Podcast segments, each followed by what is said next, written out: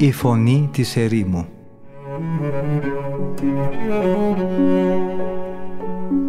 Συνομιλίες με τους Αγίους Πατέρες της ερήμου Την εκπομπή παρουσιάζει ο πρωτοπρεσβύτερος Ματθαίος Χάλαρης.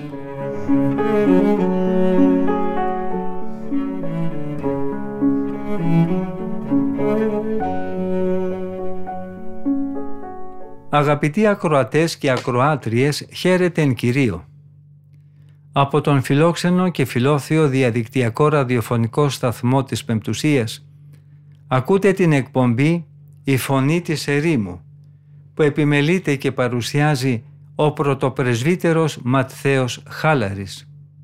Στο θέμα της προσευχής θα αναφερθούμε και σήμερα όπως ακριβώς μας μιλάει για την προσευχή ο Αβάς Ισαάκ. Λέγει χαρακτηριστικά «Ο βαθμός της καθαρότητας της ψυχής καθορίζει και την καθαρότητα και την κατεύθυνση που θα έχει η προσευχή. Η ψυχή χάνει την αίσθηση των γήινων και υλικών πραγμάτων ανάλογα με το ύψος στο οποίο την ανεβάζει η καθαρότητά της. Γι' αυτό συμβαίνει άλλοτε να βλέπει τον Ιησού μέσα στην ταπεινότητα της ανθρώπινης φύσης του και άλλοτε να ανεβαίνει στο ύψος της θεωρίας, της δόξας του και να τον ατενίζει μέσα στη λάμψη του θεϊκού μεγαλείου του. Είναι αδύνατον να δει τον Χριστό στη δόξα της βασιλείας του όποιος είναι ακόμα κάτω από το ζυγό του Ιουδαϊσμού. Γιατί ποτέ ένας τέτοιος άνθρωπος δεν θα μπορέσει να πει μαζί με τον Απόστολο Παύλο και αν κάποτε γνωρίσαμε τον Χριστό ως απλό άνθρωπο, τώρα πλέον δεν τον γνωρίζουμε έτσι. Μόνο αυτοί που ανυψώνονται πάνω από τις γήινες σκέψεις και τις πράξεις αποσύρονται μαζί με εκείνον στα ουράνια ύψη και μόνο αυτοί απολαμβάνουν τη θεωρία της θεότητάς του με καθαρό βλέμμα.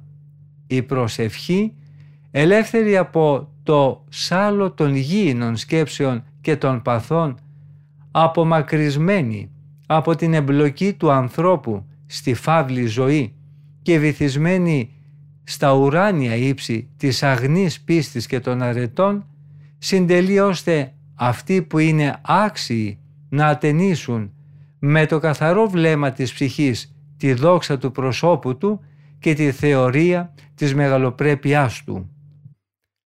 Ο Ιησούς εμφανίζεται κατά τον ίδιο τρόπο και σε αυτούς που ζουν ανάμεσα στους ανθρώπους και σε εκείνους που κατοικούν στην έρημο. Εννοώ βέβαια τους ενάρετους. Δεν εμφανίζεται όμως ο Κύριος σε όλους με την ίδια λαμπρότητα της δόξας με την οποία αποκαλύπτεται στις ψυχές που είναι αρκετά δυνατές, ώστε να ανέβουν μαζί Του στην υψηλή κορυφή του όρους των αρετών, όπως ήταν για παράδειγμα ο Πέτρος, ο Ιάκωβος και ο Ιωάννης. Δεν αποκαλύπτεται δηλαδή στον καθένα μέσα στη λαμπρότητα και στη σιωπή, όπως εμφανίστηκε στον Μωυσή ή όπως μίλησε στον Ηλία. Ο ίδιος, ο Κύριος, μας έχει διαβεβαιώσει γι' αυτό που τώρα σας λέω, συνεχίζει ο Αβάς Ισαάκ, και μας έχει δώσει το υπόδειγμα της τέλειας καθαρότητας.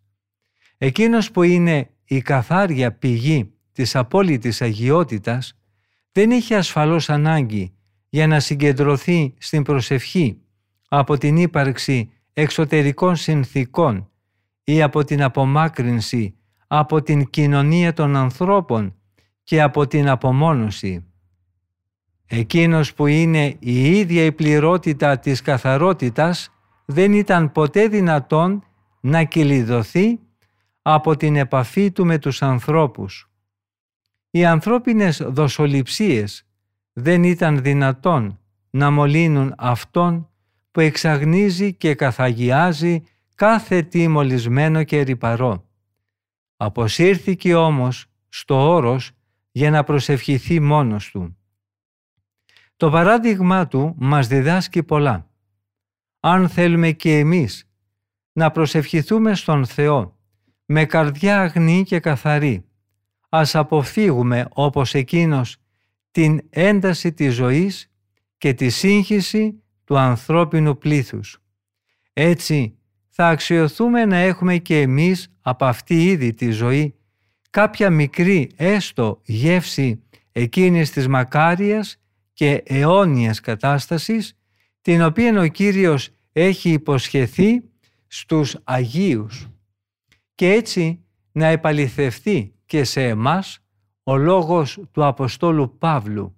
Θα βασιλεύσει δηλαδή ο Θεός πλήρως πάνω σε όλα.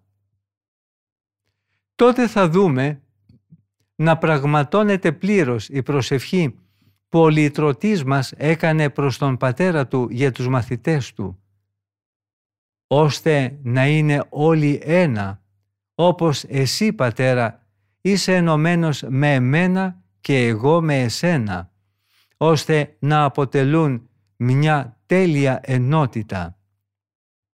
Η τέλεια αγάπη με την οποία ο Θεός πρώτος μας αγάπησε θα εισέλθει στην καρδιά μας λειτουργώντας αυτή την προσευχή του Κυρίου, πράγμα που καθώς πιστεύουμε δεν θα είναι χωρίς αποτέλεσμα. Και να, ποια είναι τα σημεία της απόκτησης αυτού του χαρίσματος. Ο Θεός θα είναι τότε η μόνη αγάπη και η επιθυμία μας. Αυτός θα σφραγίζει κάθε μας λογισμό και κάθε μας έργο. Όλη η σκέψη και η ζωή μας θα γίνουν τότε μια προτύπωση της μέλουσας μακαριότητας. Τότε η παρουσία του Πατέρα και του Ιού θα μας γίνει αισθητή και στο νου και στην καρδιά. Και επειδή ο Θεός μας αγαπά με μια αγάπη αγνή, αληθινή και αθάνατη, θα παραμένουμε διαρκώς ενωμένοι μαζί Του με την αδιάσπαστη ενότητα αυτής της απόλυτης Θείας Αγάπης. Θα είμαστε τόσο δεμένοι μαζί Του, ώστε κάθε ανάσα, κάθε λογισμός και κάθε λόγος μας θα φανερώνουν μονάχα Εκείνον. Έτσι θα φτάσουμε στο στόχο που αναφέραμε και που αυτός ο ίδιος ο Κύριος ευχόταν για μας την προσευχή Του. Έλεγε «Πατέρα, θέλω όπου είμαι εγώ να είναι μαζί μου και εκείνη που μου έδωσες». Αυτός πρέπει να είναι ο στόχος του κάθε μοναχού αλλά και κάθε αγωνιζόμενο πιστού. Σε αυτόν πρέπει να τίνουν όλες οι προσπάθειές του. Στο να αξιωθεί δηλαδή ήδη από αυτή τη ζωή να δει όλο του το είναι διαποτισμένο από αυτή την κοινωνία και να προγευθεί όντας ακόμα μέσα στο φθαρτό αυτό σώμα την ουράνια δόξα και την αιώνια ζωή. Αυτό είναι το αποκορύφωμα της τελειότητας. Το να είναι δηλαδή η ψυχή απελευθερωμένη από τη βαρύτητα της άρκας σε τέτοιο βαθμό ώστε να μπορεί να ανυψώνεται καθημερινά στα υπέρτατα ύψη των πνευματικών αυτών καταστάσεων μέχρι ότου όλη η ζωή της αλλά και κάθε εσωτερική κίνησή της γίνει μια μοναδική και αδιάλειπτη προσευχή.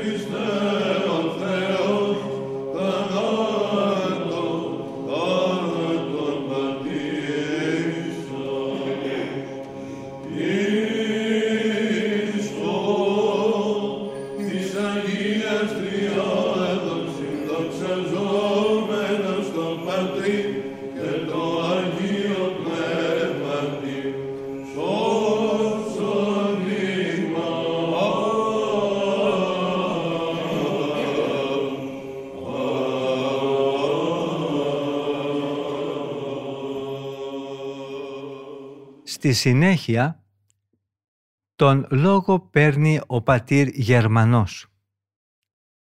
Λέει «Η έκπληξη που μας προκάλεσε η πρώτη σας ομιλία γέροντα μας ξανάφερε κοντά σας. Τώρα όμως έρχεται να προσθεθεί σε αυτή την πρώτη έκπληξη και μία πραγματική κατάπληξη. Και όσο η διδασκαλία σας μας εξάπτει τον πόθο για την τελειότητα, τόσο μεγαλύτερη ανασφάλεια αισθανόμαστε. Γιατί διαπιστώνουμε την πλήρη άγνοια που μας διακατέχει. Δεν ξέρουμε τι δρόμο να πάρουμε για να αξιοθούμε μια μέρα να φτάσουμε σε μια τόσο ανώτερη μορφή ζωής. Ο νους μας όμως δούλεψε πολύ μέσα στη μοναχικότητα του κελιού μας και θα έπρεπε ίσως να σας αναφέρουμε τις σκέψεις που κάναμε όταν βρεθήκαμε εκεί. Σας παρακαλούμε λοιπόν να μας ακούσετε με υπομονή. Γνωρίζουμε ότι η οσιότητά σας δεν προσβάλλεται από τις ανοησίες που φυτρώνουν μέσα στο μυαλό των πνευματικά αδύνατων ανθρώπων. Θα είναι λοιπόν καλό να φέρνουμε τους λογισμούς μας στο φως για να διορθώσουμε ό,τι λανθασμένο και αμαρτωλό αυτοί περιέχουν. Ακούστε λοιπόν πώς βλέπουμε εμείς τα πράγματα. Ξέρουμε ότι δεν φτάνει κανείς σε με μιας στην πλήρη γνώση μιας τέχνης ούτε στην πληρότητα της επιστημονικής γνώσης. Το ξεκίνημα όμως της εκπαίδευσης είναι σχεδόν πάντα πολύ απλό. Ξεκινάμε δηλαδή από τα πιο εύκολα και τα λιγότερο σοβαρά και προχωρούμε σταδιακά στα σπουδαιότερα και δυσκολότερα. Έτσι το πνεύμα σαν να τρέφεται από θρεπτικό γάλα, αυξάνεται, δυναμώνει και ανυψώνεται βαθμιαία από τα πιο ταπεινά στα πιο υψηλά. Όταν στη συνέχεια θα έχουμε πλέον κατανοήσει τις πιο απλές βασικές αρχές και όταν θα έχουμε δρασκελίσει το κατόφλι αυτού που έχουμε επιλέξει να σπουδάσουμε, τότε αναγκαστικά και χωρίς κόπο πλέον θα προχωρήσουμε και στα βαθύτερα μυστικά του αντικειμένου της μαθητείας μας, οδεύοντας στην ολοκλήρωση της γνώσης του γιατί ασφαλώς δεν είναι δυνατόν ένα μικρό παιδί να προφέρει ακόμα και τις πιο απλές συλλαβές αφού δεν έχει ακόμα μάθει να αναγνωρίζει τα γράμματα. Πώς αυτό θα μπορούσε να διαβάσει με ευχέρεια ένα κείμενο αφού δεν είναι ακόμα σε θέση να ενώσει τις συλλαβές και να φτιάξει μία λέξη; Πώς είναι δυνατόν επίσης ένας ενήλικας να επιτύχει την εκμάθηση της ρητορικής ή της φιλοσοφίας, αν δεν κατέχει πριν τη γραμματική; Το ίδιο ισχύει και στην υπέρτατη επιστήμη, η οποία μας μαθαίνει πώς να προσεγγίζουμε τον Θεό και πώς να παραμένουμε διαρκώς ενωμένοι μαζί Του. Έχει, νομίζω, και αυτή η πνευματική επιστήμη τις θεμελιώδεις αρχές της. Αρχές οι οποίες είναι σταθερές και οι οποίες λειτουργούν σαν βάση για να στηρίζεται το όλο οικοδόμημα της πνευματικής τελείωσης μέχρι να φτάσει στην ολοκλήρωσή του. Και αυτές οι αρχές, κατά την ταπεινή μας γνώμη, είναι οι εξής. Πρώτα-πρώτα πρέπει να διδαχθούμε πώς θα βρούμε τον Θεό. Στη συνέχεια πρέπει να μάθουμε πώς θα κρατήσουμε μέσα μας ζωντανή τη μνήμη Του. Με όποιον τρόπο και αν βρούμε τον Θεό, η δεύτερη βασική αρχή που πρέπει να μας απασχολήσει είναι το πώς θα κρατήσουμε τη μνήμη του Θεού και παράλληλα πώς θα βεβαιωθούμε ότι μέσα στη μνήμη του Θεού βρίσκεται όλο το αποκορύφωμα της τελειότητας. Επιθυμούμε λοιπόν τώρα να μάθουμε ένα καθοριστικό τρόπο, μια φράση ίσως προσευχής, η οποία να ξυπνά μέσα μας τη μνήμη του Θεού και να μας βοηθάει να τη διατηρούμε ζωντανή και ενεργό. Γιατί τη στιγμή που νομίζουμε ότι κρατάμε τη μνήμη του Θεού, ξαφνικά συνειδητοποιούμε ότι έχει ξεφύγει ο νους μας. Κατά πόσο λοιπόν και πώς θα μπορούσαμε να ανακαλέσουμε το λογισμό μας ώστε να τον επαναφέρουμε στη σωστή του βάση; Και πώς μπορεί αυτή η επανάκαμψη του νου στη μνήμη του Θεού να γίνει άμεσα και χωρίς άλλες αναζητήσεις και άσκοπες περιπλανήσεις; Μα συμβαίνει πολλές φορές να φεύγει ο νους μας από τη μνήμη του Θεού και να τρέχει εδώ και εκεί. Μετά, κάποια στιγμή, ερχόμαστε πάλι στον εαυτό μας και τότε νιώθουμε σαν να έχουμε βγει από βαθύ λίθαργο, σαν να είμαστε ξαφνικά αγουροξυπνημένοι. Εκείνη τη στιγμή ψάχνουμε απεγνωσμένα για κάτι από το οποίο να πιαστούμε, ώστε να ανακαλέσουμε τη μνήμη του Θεού την οποία αφήσαμε και μας ξέφυγε. Και ψάχνοντας βέβαια για κάποια λύση, ο χρόνος κυλά και πριν να βρούμε κάτι για να πιαστούμε, ξαναπέφτουμε. Έτσι και αστοχούμε και ματαιώνεται κάθε προσπάθειά μας.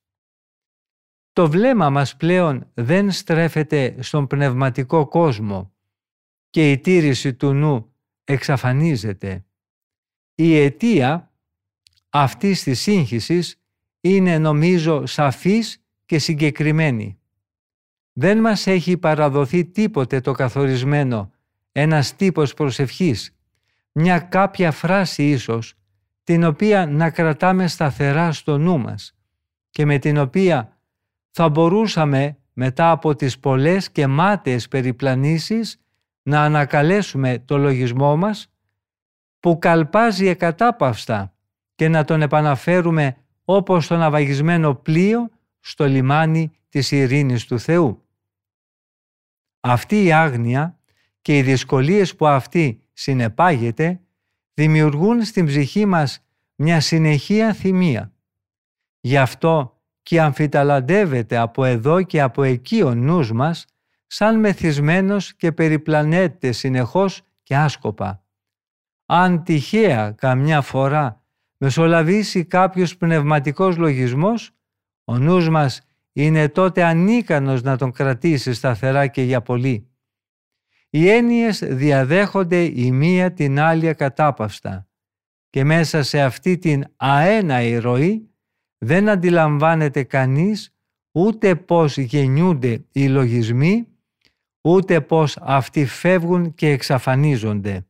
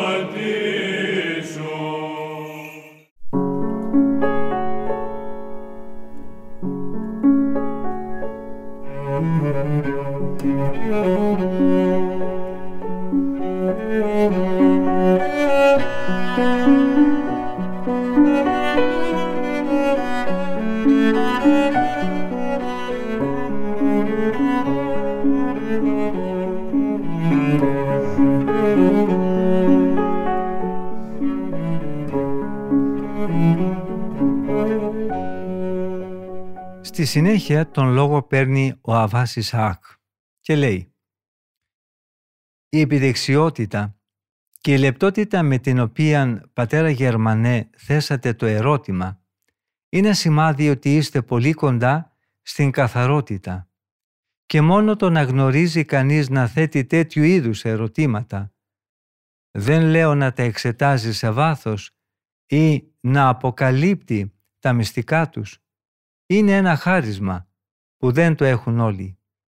Η δωρεά αυτή χαρίζεται σε εκείνους που έχουν βαθιά σκέψη και νηπτική διάθεση. Αυτά τα δύο βοηθούν για να εισχωρεί ο άνθρωπος στο επίκεντρο του κάθε προβλήματος. Η συνεχής επίσης προσπάθεια να ζει κανείς ως νεκρός για κάθε τι γήινο του προσφέρει την απαραίτητη πείρα για να φτάσει, αν μπορώ να το εκφράσω έτσι, στο κατόφλι της καθαρότητας και να χτυπήσει την πόρτα της. Όμως τώρα εσείς δεν βρίσκεστε μόνο μπροστά στην πύλη της καθαρής προσευχής, αλλά έχετε προχωρήσει στα ενδότερα.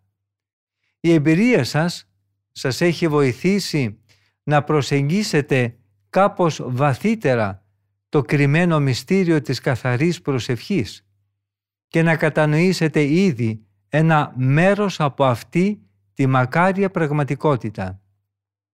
Πιστεύω επίσης ότι δεν θα δυσκολευθώ πολύ με οδηγό και βοηθώ τη χάρη του Κυρίου να σας κατευθύνω από τον πρόναο όπου ήδη βαδίζετε με αβέβαια βήματα μέχρι τα ενδότερα ως το βάθος του ιερού της προσευχής.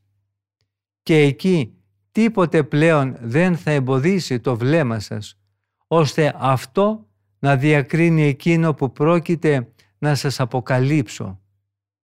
Είμαστε πολύ κοντά στη γνώση, όταν ξέρουμε προς τα πού να κατευθύνουμε τις έρευνές μας.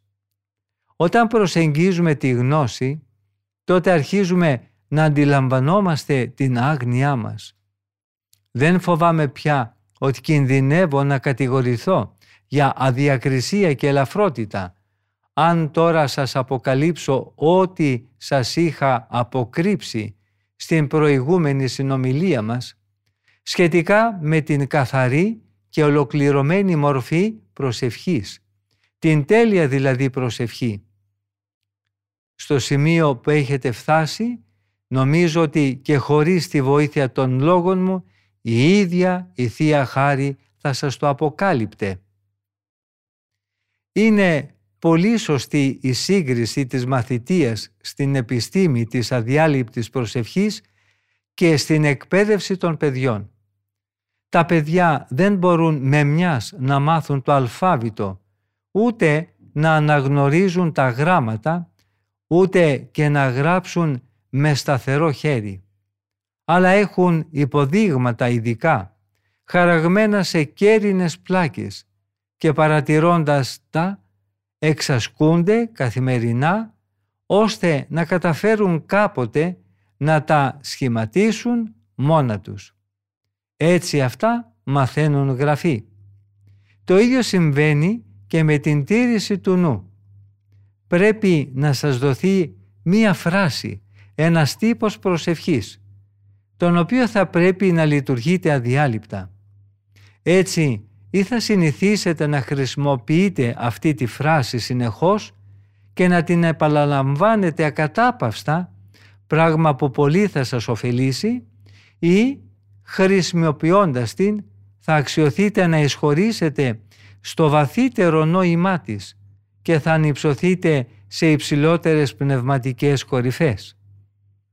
Και να, ποιος είναι ο κανόνας που αναζητάτε ο οποίος πρόκειται να σας εκπαιδεύσει στην επιστήμη της αδιάλειπτης προσευχής.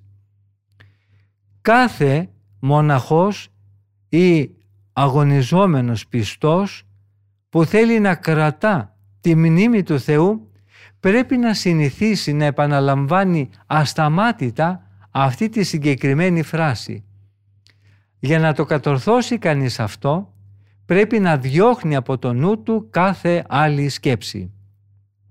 Γιατί δεν θα μπορέσει να φτάσει στην αδιάλειπτη προσευχή αν πρώτα δεν απελευθερωθεί ο νους του εντελώς από κάθε υγιεινή μέρημνα και φροντίδα. Αυτό είναι ένα μυστικό που μας το αποκάλυψαν οι ελάχιστοι επιζώντες από τους πατέρες της πρώτης μοναχικής περίοδου και το οποίο εμείς δυστυχώς δεν θα το παραδώσουμε παρά μόνο σε ελάχιστες ψυχές, οι οποίες διψούν ειλικρινά να το γνωρίσουν. Για να κρατάτε λοιπόν πάντα το νου σας στη μνήμη του Θεού, πρέπει να προφέρετε διαρκώς την εξής παρακλητική φράση. «Ο Θεός στην βοήθειά μου πρόσχες, Κύριε εις το βοηθήσε μη σπεύσον, Σώσε με Θεέ μου, Κύριε, τρέξε γρήγορα να με βοηθήσεις. Ο δεύτερος στίχος, δηλαδή από τον 69ο ψαλμό. Δεν έχει επιλεχθεί τυχαία και χωρίς νόημα αυτή η φράση της Αγίας Γραφής. Αυτή εκφράζει όλα τα βιώματα στα οποία είναι επιδεκτική η ανθρώπινη φύση. Αυτή μπορεί ευτυχώς να λειτουργηθεί σε όλες τις περιστάσεις, όντας κατάλληλη για την αντιμετώπιση κάθε ανάγκης και κάθε πειρασμού. Με αυτή καταφεύγουμε στον Θεό σε όλους τους κινδύνους. Αυτή είναι μια ταπεινή και ευλαβική εξομολόγηση της ψυχής που βρίσκεται σε διαρκή νύψη και που κατέχεται από μόνιμη ανησυχία εξαιτίας της ανθρώπινης αδυναμίας της. Αυτή η προσευχητική φράση δείχνει επίσης την πίστη του ανθρώπου ότι η προσευχή του θα εισακουστεί και ότι η βοήθεια του Θεού είναι εξασφαλισμένη σε κάθε ώρα και σε κάθε περίσταση. Γιατί αυτός που προσεύχεται αδιάλειπτα και επιρρύπτει τη μέρημνά του στον επουράνιο πατέρα του, είναι βέβαιο ότι τον έχει πάντα κοντά του. Η προσευχή αυτού του ανθρώπου είναι η φωνή της αγάπης και της θερμής φιλάνθρωπης διάθεσής του. Είναι η κραυγή της ψυχής που συνειδητοποιεί τις παγίδες που τις έχουν στήσει.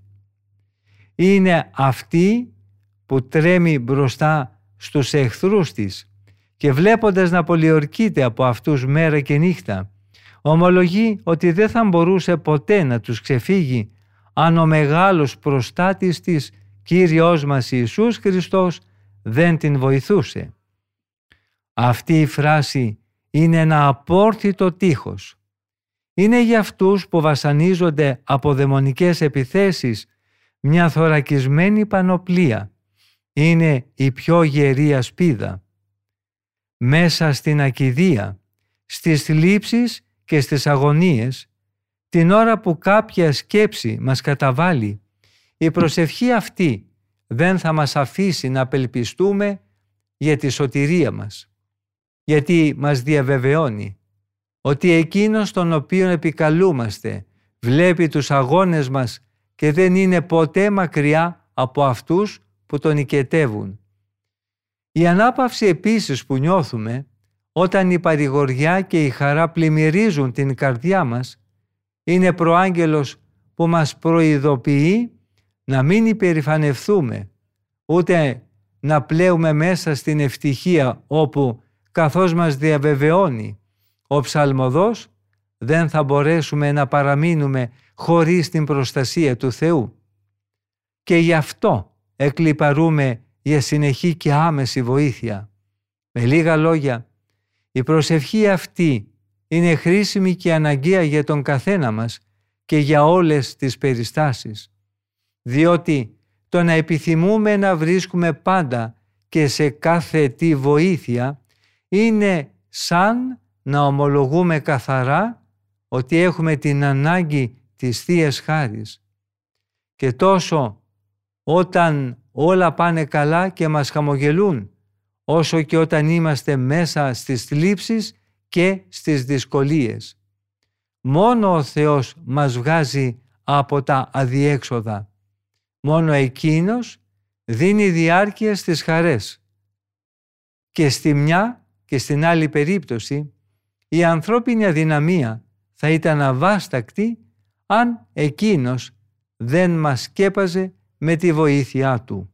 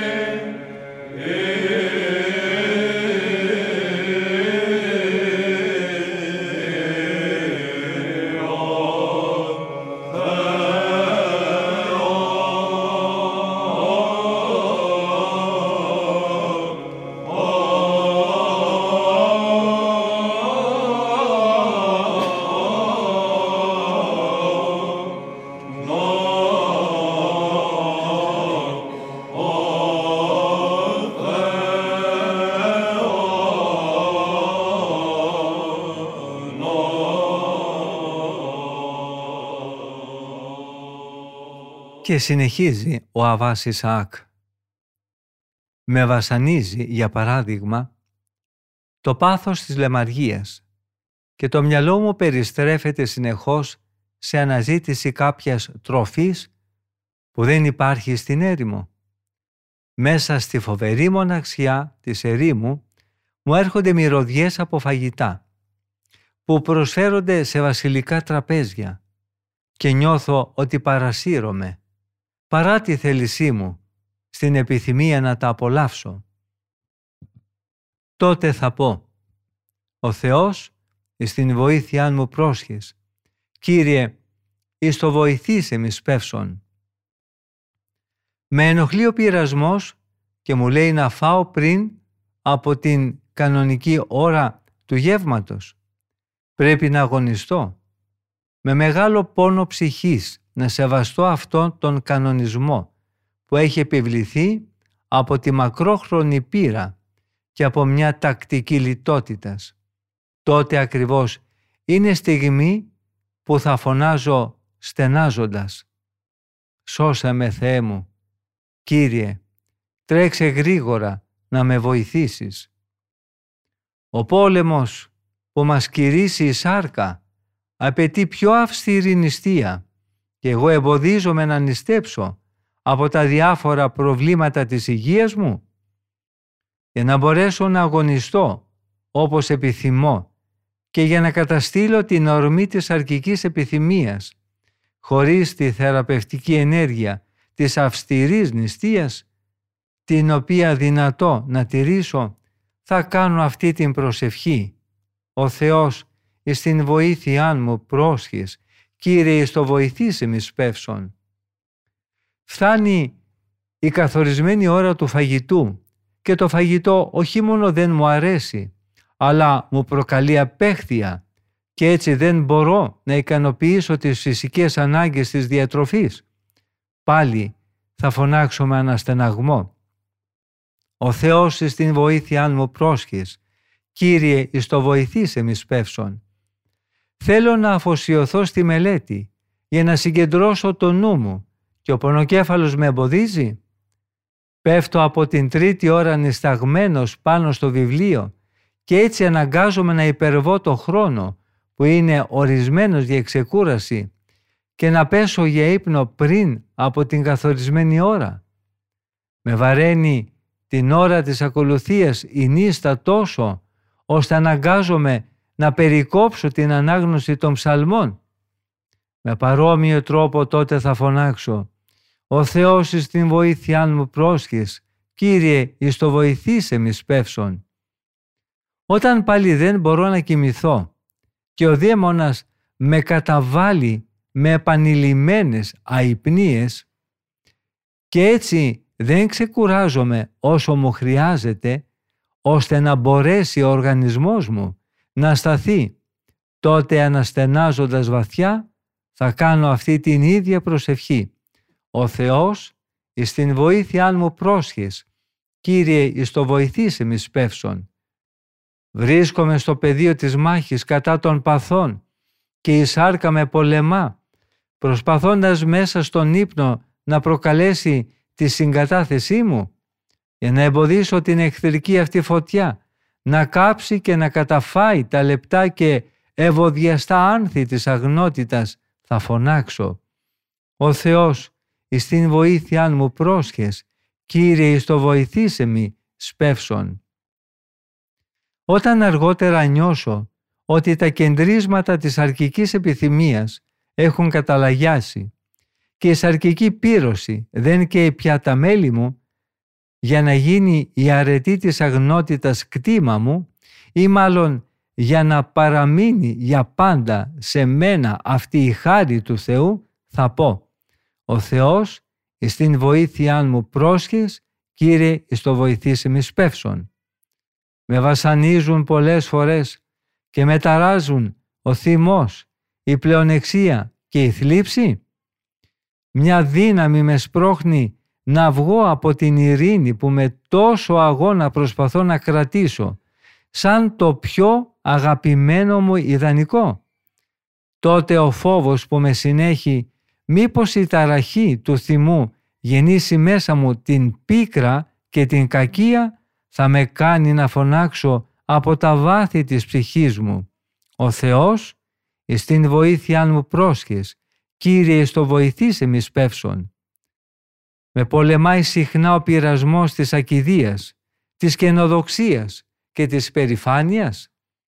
Η αμέλεια και η χλιαρότητα των συνασκητών μου μου προκαλούν μια κρυφή και αδιόρατη αυταρέσκεια ότι εγώ τάχα είμαι καλύτερος και δεν τους μοιάζω. Για να μην υπερισχύσει η ολέθρια αυτή υπαγόρευση του εχθρού θα πρέπει να πω με καρδιά γεμάτη συντριβή. Ο Θεός στην βοήθειά μου πρόσχες, Κύριε στο βοηθήσε μη σπεύσον. Έχω αποκτήσει το χάρισμα της ταπείνωσης και της απλότητας και έχω νικήσει με τη διαρκή κατάνοιξη και τη συντριβή το στόμφο της υψηλοφροσύνης. Φοβάμαι όμως μήπως πόδι υπερήφανο με καταπατήσει και χέρι ασεβών με καταδιώξει. Ανησυχώ μήπως η έπαρση της νίκης με διαπεράσει σαν βέλος και μου προξενήσει βαθύτερη πληγή από εκείνοι που έχουν οι αμελείς συνασκητές μου. Με όλες μου τις δυνάμεις τότε θα πρέπει να φωνάξω. Ο Θεός στην βοήθεια μου πρόσχες. Κύριε εις το βοηθήσε μη σπεύσον. Με διακατέχει κάπου κάπου μια αναστάτωση και βασανίζομαι από απαρίθμητες και ποικίλες διασπάσεις, μην μπορώντας να συγκεντρωθώ σε τίποτα. Μου λείπει η δύναμη να αναχαιτήσω τους σκορπισμένους μου λογισμούς. Μου είναι αδύνατο να προσευχηθώ χωρίς να έρχω στη μνήμη μου λόγια που είπα ή που άκουσα και πράγματα που έκανα ή που είδα. Η ψυχή μου μοιάζει με κατάξερη έρημο και νιώθω ανίκανος να κρατήσω και τον παραμικρότερο πνευματικό λογισμό για να ξεφύγω από αυτή την ικτρή κατάσταση από την οποία ούτε τα δάκρυα ούτε οι στεναγμοί μπορούν να με βγάλουν θα αναγκαστώ να φωνάξω «Ο Θεός εις την βοήθειά μου πρόσχες, Κύριε στο βοηθήσε μη σπεύσον». Αν η ψυχή μου έχει ξαναβρει το δρόμο της και οι λογισμοί μου έχουν πλέον σωστό περιεχόμενο, αν η καρδιά γάλεται από ανίποτη χαρά και το πνεύμα μου θα ήθελε να διαρρήξει το σαρκικό περίβλημα και να τρέξει προς τον ποθούμενο, πρέπει να γνωρίζω ότι όλα αυτά τα αγαθά μου τα έφερε η επίσκεψη της χάρης του Αγίου Πνεύματος. Αν μέσα μου νιώθω σαν να υπάρχει μια πηγή που ξεχυλίζει πνευματικούς λογισμούς, αν έχω μια αναπάντεχη φώτιση από μια απρόσμενη επίσκεψη του Κυρίου κι αν κατανοώ βαθιά τα πιο ιερά μυστήρια που μέχρι τώρα αγνοούσα να πώς πρέπει να πορευθώ ώστε να κατορθώσω να παραμείνω για πολύ σε αυτή τη φωτισμένη κατάσταση θα πω και θα ξαναπώ με μεγάλη προσοχή ο Θεός εις την βοήθεια αν μου πρόσχες Κύριε εις το βοηθήσε μη σπεύσον. Έτσι λοιπόν αυτός ο στίχος πρέπει να είναι η διαρκής προσευχή μας. Πρέπει να τον χρησιμοποιούμε και μέσα στην αντικσότητα για να απελευθερωθούμε από αυτήν, αλλά και στην ευημερία για να τη διατηρήσουμε και για να προφυλαχθούμε από την υπερηφάνεια. Ναι, αυτή ας είναι παντού και πάντα η διαρκής ενασχόληση της καρδιάς μας. Μην σταματάτε αδελφοί να επαναλαμβάνετε αυτή την προσευχή στην εργασία, στις ακολουθίες και στα ταξίδια. Όταν τρώτε ή όταν κοιμάστε, σε όλες τις εκδηλώσεις της καθημερινής ζωής, να τη λειτουργείτε αδιάκοπα. Θα γίνει για σας πρόγευση της σωτηρίας και όχι μόνο αυτή θα σας φυλάει από όλες τις επιθέσεις των δαιμόνων, αλλά και θα σας καθαρίζει από κάθε πάθος και κάθε γήινη ακαθαρσία. Αυτή θα σας ανυψώσει μέχρι τη θεωρία των ουρανίων και αθεάτων, μέχρι αυτή την ανίποτη θέρμη της προσευχής που ελάχιστοι βιώνουν. Όταν ο ύπνος βαραίνει τα μάτια σας από την συνεχή επανάληψη των λόγων αυτών, προσπαθήστε ώστε να μην την διακόπτετε. Κρατήστε την ακόμα και την ώρα του ύπνου. Αυτίας είναι το πρώτο πράγμα που θα έρχεται στο νου σας καθώς ξυπνάτε. Ψελίστε την μόλις σηκωθείτε από το κρεβάτι. Ονατίστε πριν από οτιδήποτε άλλο και απευθυνθείτε στον Θεό με αυτή την προσευχή.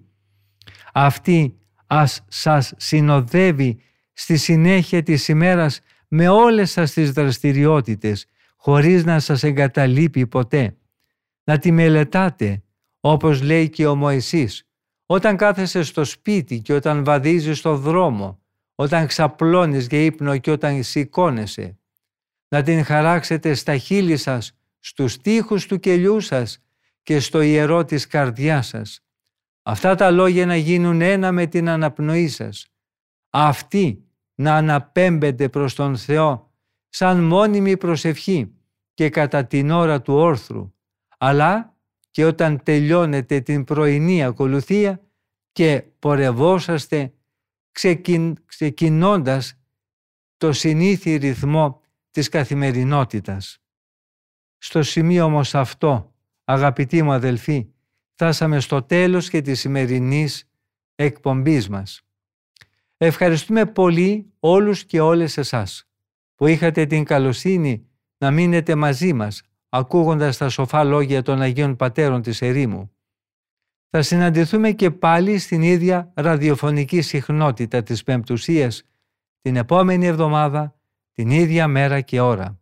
Από τον ομιλούντα και τον τεχνικό ήχου, θερμές ευχές για μια ευλογημένη μέρα. Ο Θεός με θυμών.